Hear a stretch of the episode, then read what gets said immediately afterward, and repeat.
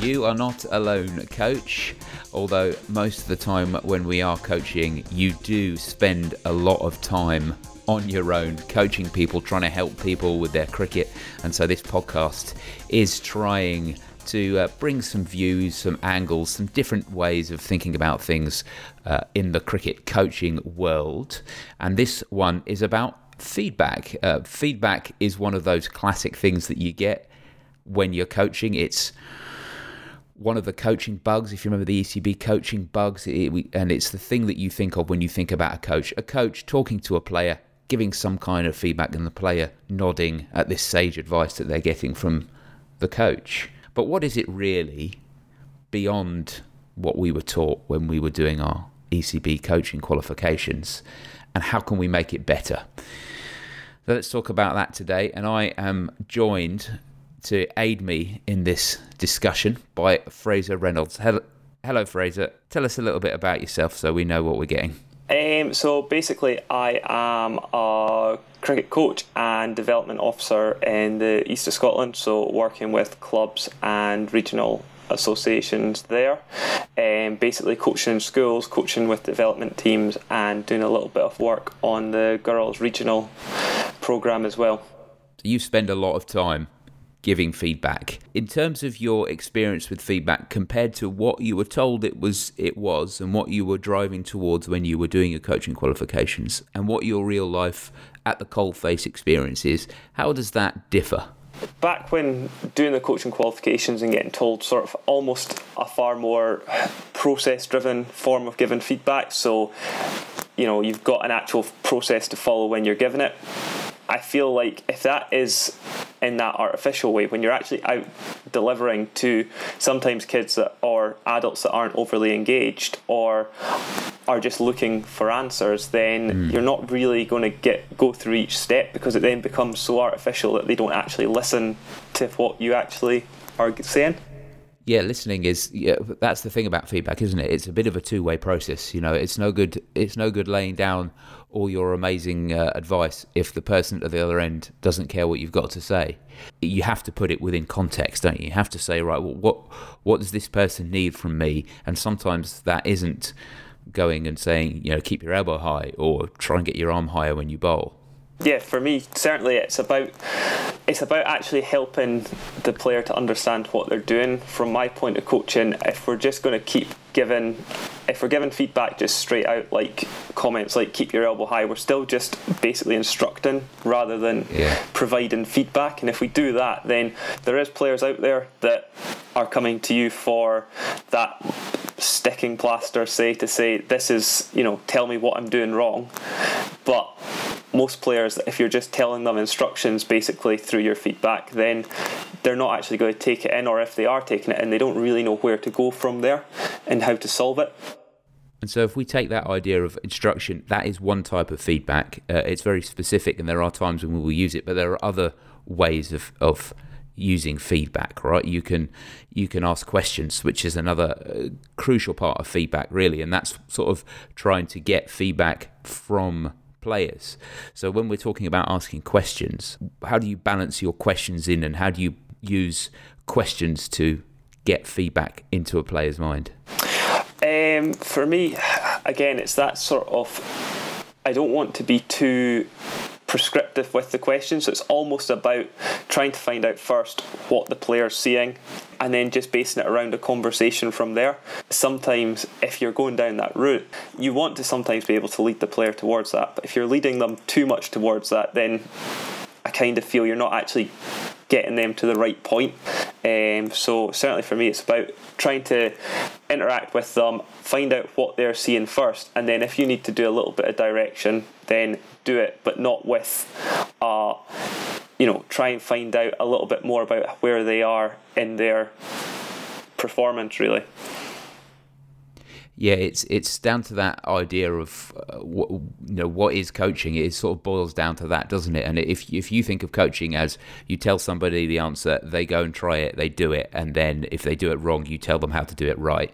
There there is still space for that. I think sometimes you know there are some occasions where that you know that, that someone is in control, a coach is in control, if you like. But a lot more now, people are realizing that it's a bit more about the player discovering the answers and you being the guide to that rather than just informing and the person listening. Because you know as we, we went back to what we were talking about at the beginning wasn't it? It was um, if they're not if they're not ready if they're not coachable if they're not ready to listen then it doesn't matter how much you tell them. But if you can build in feedback in a way that allows them to work it out for themselves that's suddenly going to that's suddenly going to stick, isn't it? Yeah, definitely. I think at the end of the day, from my point of view, if the player bought into the process more, then the results are going to be get better. And of course, there needs to be a little bit of guidance sometimes, especially if I'm working with more novice beginner players. Then they're obviously if they don't have any of the knowledge about cricket or something like that, then they're going to need to be given a bit more of a hmm. helping hand to get to those answers, or compared with other things they might have done. You know, so they're going to get a bit out of it. But if it's a player that knows a lot about it, they probably know that coaches have told them several comments loads of times. But unless they're actually being able to discover how it feels for themselves, a lot of what I think as well is if you can get the feel right for that player, and that's something that you as a coach don't know what that player is going to feel. So you can tell them what they need to do, but and give them feedback on that purpose. But unless the feedback's coming within, all right, I felt good when I hit that shot. That's what I need to get to. Then you're not actually going to get the learning to occur there over a long time. The other thing that, for me, feedback doesn't get talked about a lot is that it's not just words. It can be body language of the coach. It can be saying nothing sometimes. And also, it can be a drill. A drill, if you design it well, can give that right kind of feedback without you having to say anything.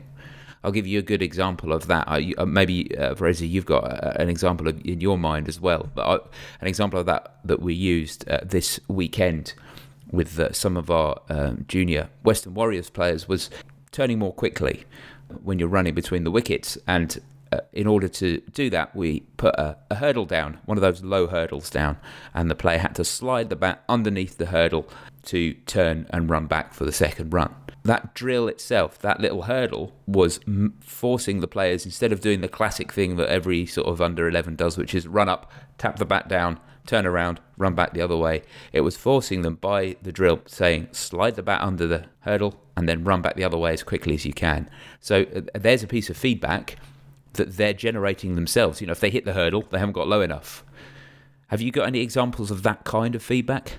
Yeah, I mean, one that I've started using in school based coaching, but also it stems from stuff in uh, coaching squads as well. One of the things that it's a drill that's come from Grant Bradburn, um, who uses you might have seen this where he uses the plank Scotland to coach help. by the way just for anyone not sure who yeah sorry carry on yeah that's all right um, so it's a drill where the player sets up on uh, he's got a plank of wood um, and the ball's thrown to them, and obviously you're hitting it. And the main drill is there about keeping your balance through the shot. Um, and that's kind of one of the basic things that I want to take into some of the schools coaching is for players to maintain that balance. Because you know when they first get a bat they're swinging all over the place and it doesn't help them do so. Part of trying to develop that balance I've uh, bought some junior skateboards taking the wheels off them um, and create that as one of the batting stations. Now so the skateboard's part of the fun element it engages the kids straight away. But you know you can easily go to them right you fell off the skateboard there, why is that? And straight away they can tell you, they know the feedback straight away that they're not balanced. And since I've started using that, balance is a huge word in the classes because they know, you know, we're talking about primary five, sixes here, they're not they're not going to know a lot of sporting terms, but they know when they fall over. So therefore, the instruction straight away is that if they're falling off the board, they're not in their balanced position, so they're getting that feedback. I don't need to come up to them and say, "Oh, do you think you could have done this? Do you think you could have done that?" or even tell them where they're going,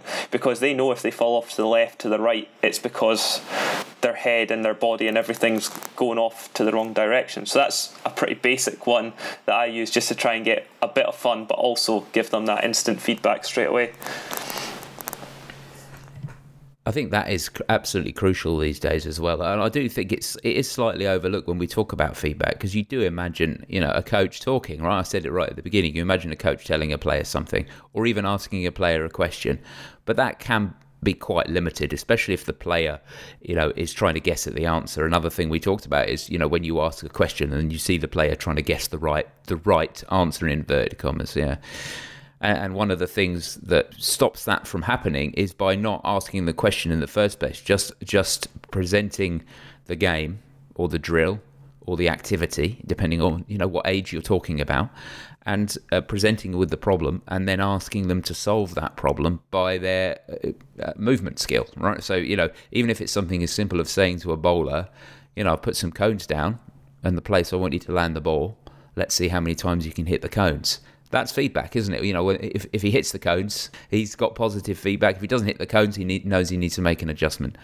And it's just the same with batting. You know, if you say, so rarely nowadays do we go into nets and not put down some kind of cones to mark something, some kind of target area, because if you uh, if you go in and bat in nets without marking out a target area, how can you possibly know where the gaps are.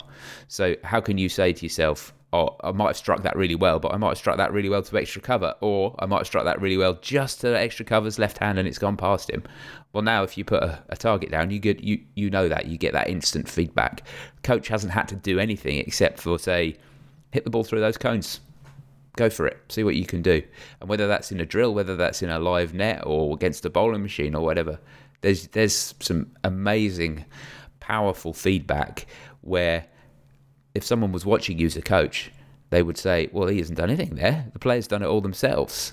But actually, you've done the bit that you need to do and you've allowed the player to do it themselves. Yeah, I think that comes back to most of the thing with coaching as well. If we take the ego out of it and the fact that we want to be seen to be, you know, if a coach wants to be seen to, in inverted commas, coaching like everyone thinks they should be coaching, then they're going to be a lot of telling that. And actually, the most powerful and the better coaches are the ones that can take a step back and trust that the environment they set up's right to provide the feedback and basically look at it from a level, several levels. So the first level is hopefully getting as much as we can out of the environment the feedback from the environment and the outcome of the task and the task that we've set up. And then it's through that question and answer. And then for me, the last bit would be going in and having to tell them. But again, if we're just questioning, like we were told was one of the best ways to do it, the players are going to look for the right answers, as you said, or it's going to they're going to develop fatigue for the questions where they're just like right okay here comes the coach again. He's asking us these questions. I don't really want to answer. Where actually if they're how many times can you hit it through that set of cones? Then they're knowing where they're going for that and you don't have you don't have to use your voice very often. But I do think the other thing with the environmental sort of feedback from the task, etc., is we're actually in danger of giving mixed messages because if we're telling them to hit the ball through these cones, uh, we maybe set it up at we're trying to hit the ball through mid wicket, say, and the players having these big slogs across the line to hit it through mid wicket, and we come in and say, "Oh no, you shouldn't be hitting that shot like that. You're trying to hit across the line."